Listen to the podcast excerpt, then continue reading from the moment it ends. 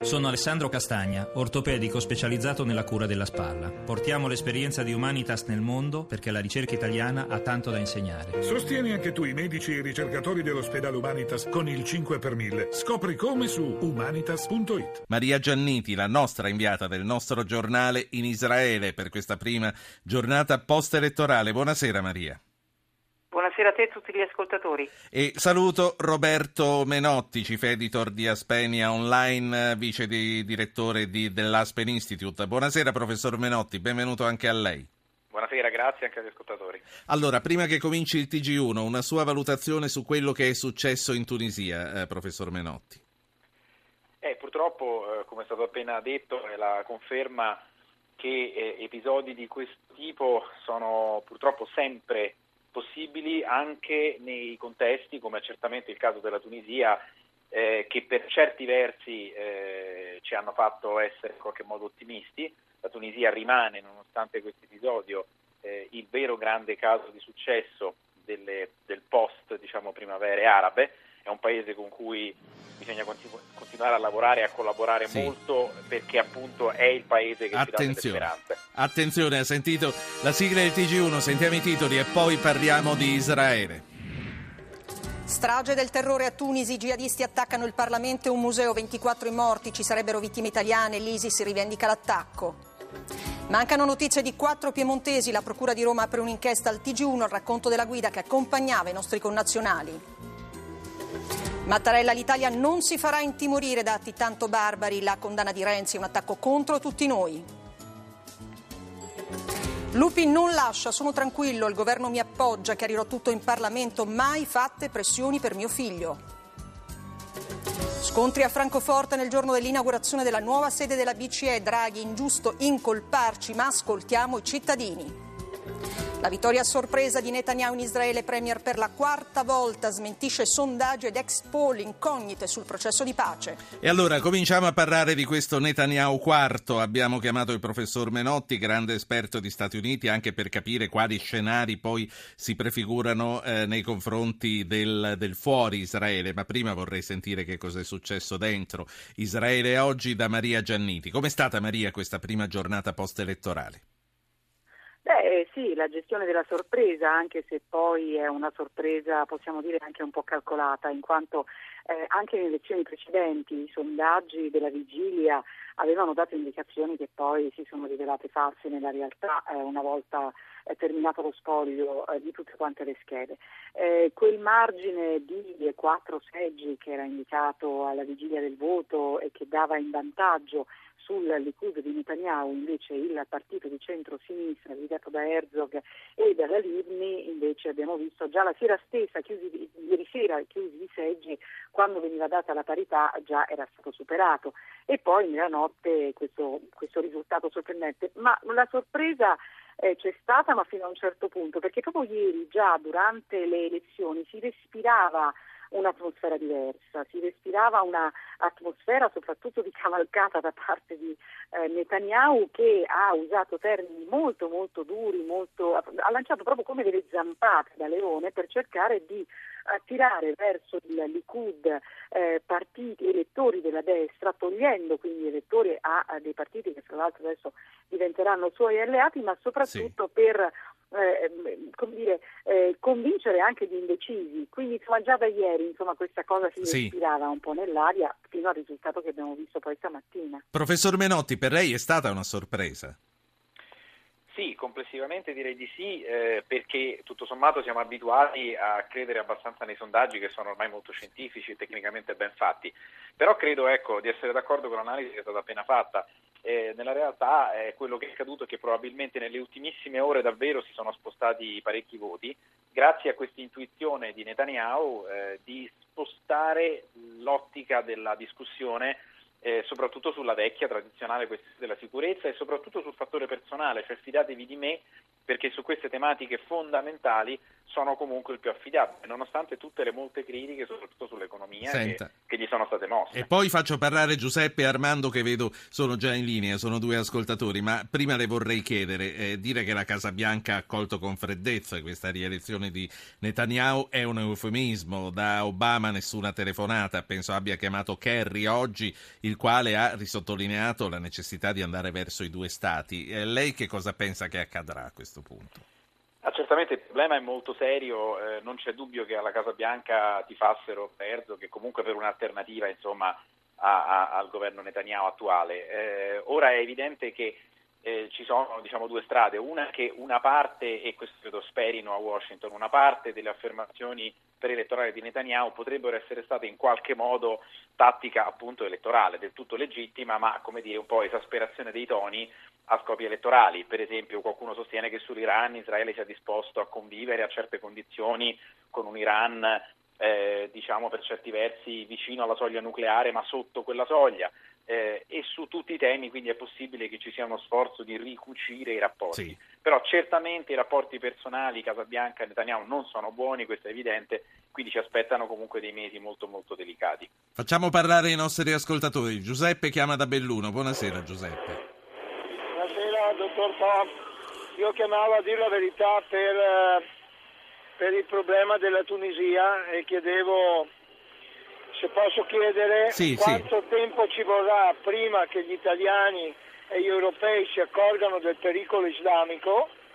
La seconda domanda è: i cosiddetti moderati che adesso sono in Europa e in Italia, quando saremo alle strette, saremo in guerra con l'ISIS, se combatteranno dalla, per noi o contro di noi? Senta, eh, gliela faccio io una domanda a lei a questo punto. Lei dice sì. quanto tempo ci vorrà perché ci accorgiamo che è un pericolo. Io credo che ce ne siamo accorti tutti, però dipende da che cosa si decide di fare di fronte a un pericolo riconosciuto. Lei che cosa suggerisce di fare?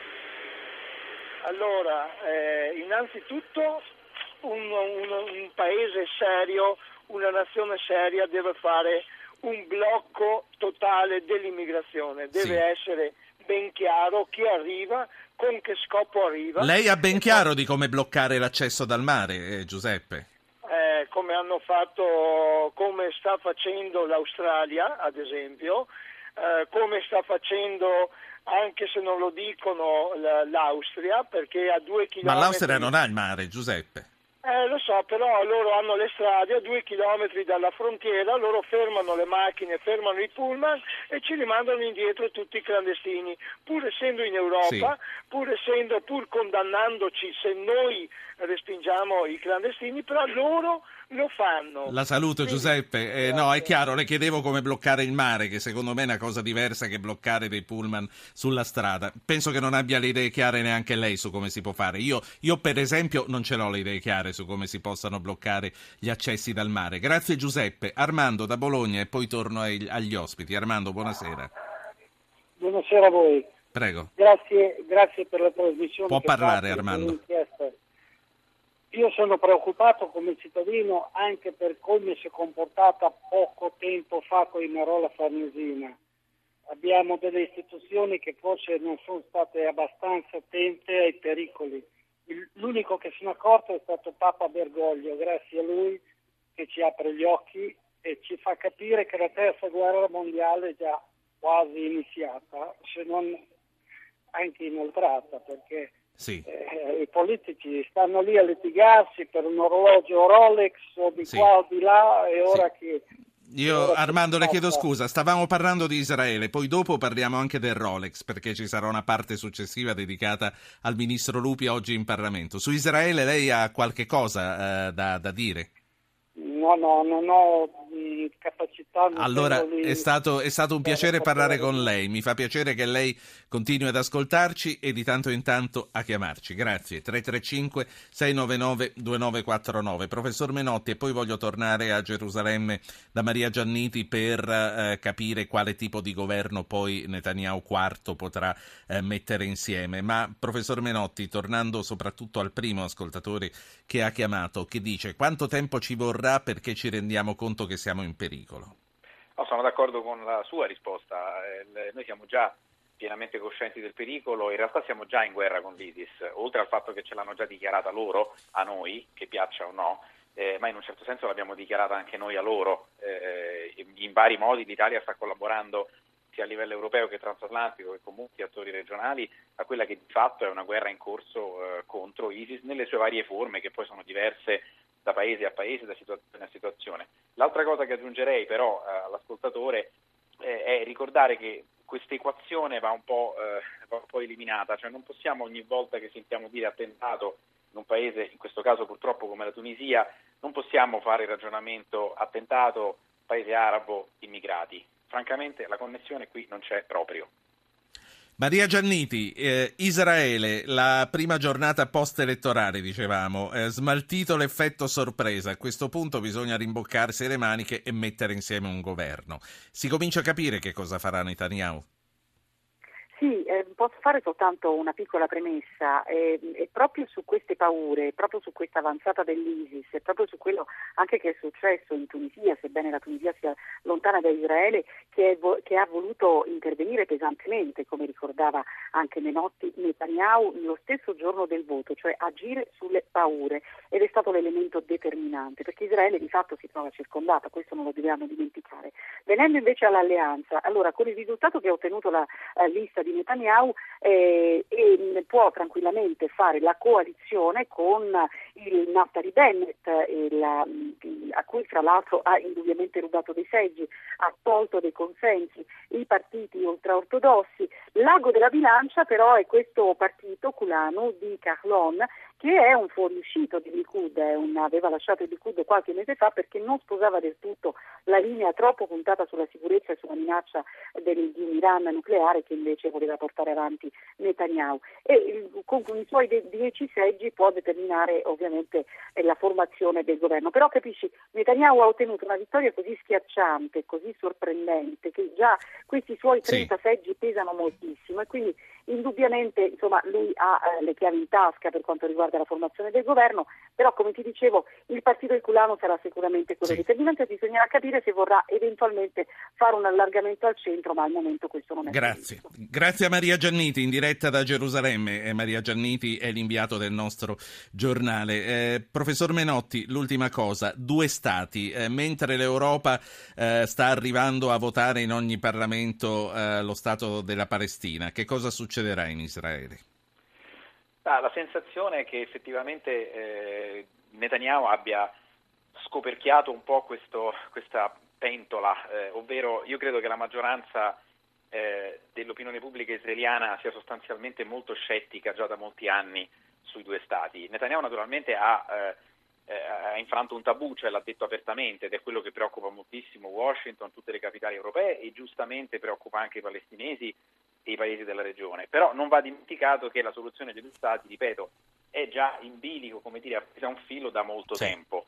Bisognerà vedere a questo punto innanzitutto se c'è un minimo di flessibilità tattica e diplomatica da parte del nuovo governo che verrà formato. Io su questo non dispererei, cioè credo ancora che ci siano dei, dei margini comunque per lavorare anche con il prossimo governo Netanyahu.